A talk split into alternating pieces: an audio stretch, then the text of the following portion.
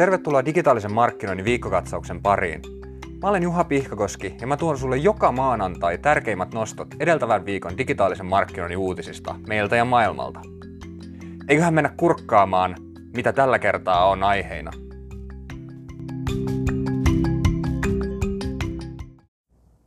Vielä ennen kuin päästään aiheisiin, mä halusin kertoa sulle, että ensi viikolla tulee olemaan viimeinen podcast-muotoinen digitaalisen markkinoinnin viikkokatsaus. Podcast-muotoiset katsaukset on ollut testissä pari kuukautta, ja nyt kun katsotaan tuloksia, niin ne ei ole saavuttanut sitä suosiota, mitä ne vaativat, jotta se olisi loogista jatkaa näitä. Nauti kuitenkin tämän kerran uutisista ja ensi kerrasta ja sitten sen jälkeen sä pääset seuraamaan sähköpostiversiona jatkossakin näitä viikkokatsauksia.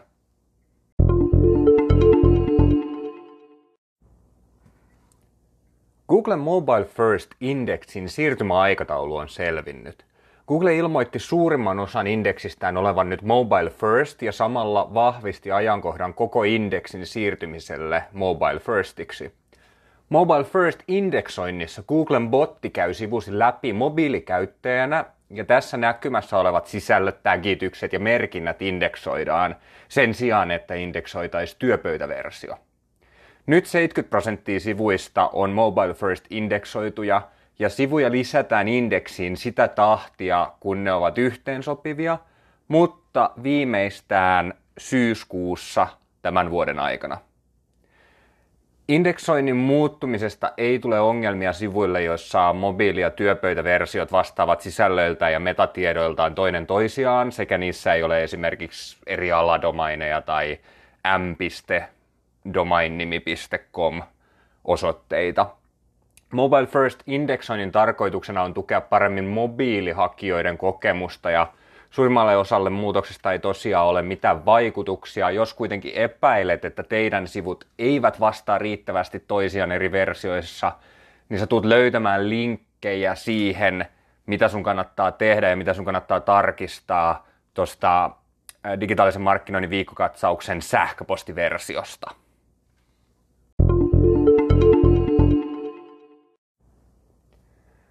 Twitter Fleets on Twitterin versio Stories-ominaisuudesta. Myös Twitter on alkanut testaamaan Stories-tyyppistä katoavan sisällön ominaisuutta nimeltään Fleets. Testi rajoittuu tällä hetkellä Brasilian markkinoille ja pääasiallisena tarkoituksena on jakaa tekstijulkaisuja, jotka säilyvät 24 tuntia, eivät ole kaikille julkisia, mahdollistavat myös kuvien lisäämisen julkaisuihin – ja mahdollistavat vastaamisen direct messageina tai emojeina. Muuten kyseessä on pitkälti sama ominaisuus kuin kaikilla muillakin alustoilla, kuten Instagramissa ja alkuperäinen Snapchatissa. Mä sanoin viime viikolla, että LinkedIn olikin viimeinen sovellus verkkopankin lisäksi, jossa ei vielä Stories-ominaisuutta ollut. Mä olin väärässä. Odotan innolla, mihin ensi viikolla tulee samat ominaisuudet.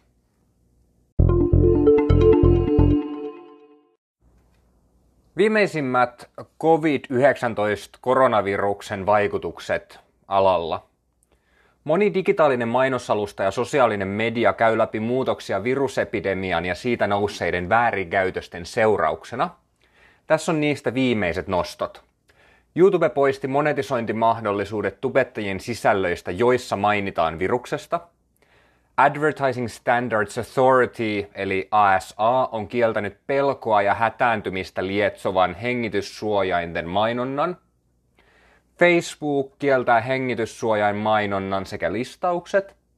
Ja Facebook tarjoaa World Health Organizationille eli WHOlle ilmaista mainontaa, jotta taudista saadaan oikeaa tietoa ihmisille. Päätösten takana on pitkälti alustojen ohjenuora siitä, että tragedioita ja terveyteen liittyviä uhkia ei saa käyttää kaupallisen hyödyn tavoitteluun. Tarkoituksena on myös vähentää väärän informaation leviämistä, eli kantaa vähän vastuuta siitä, mitä alustoilla tapahtuu.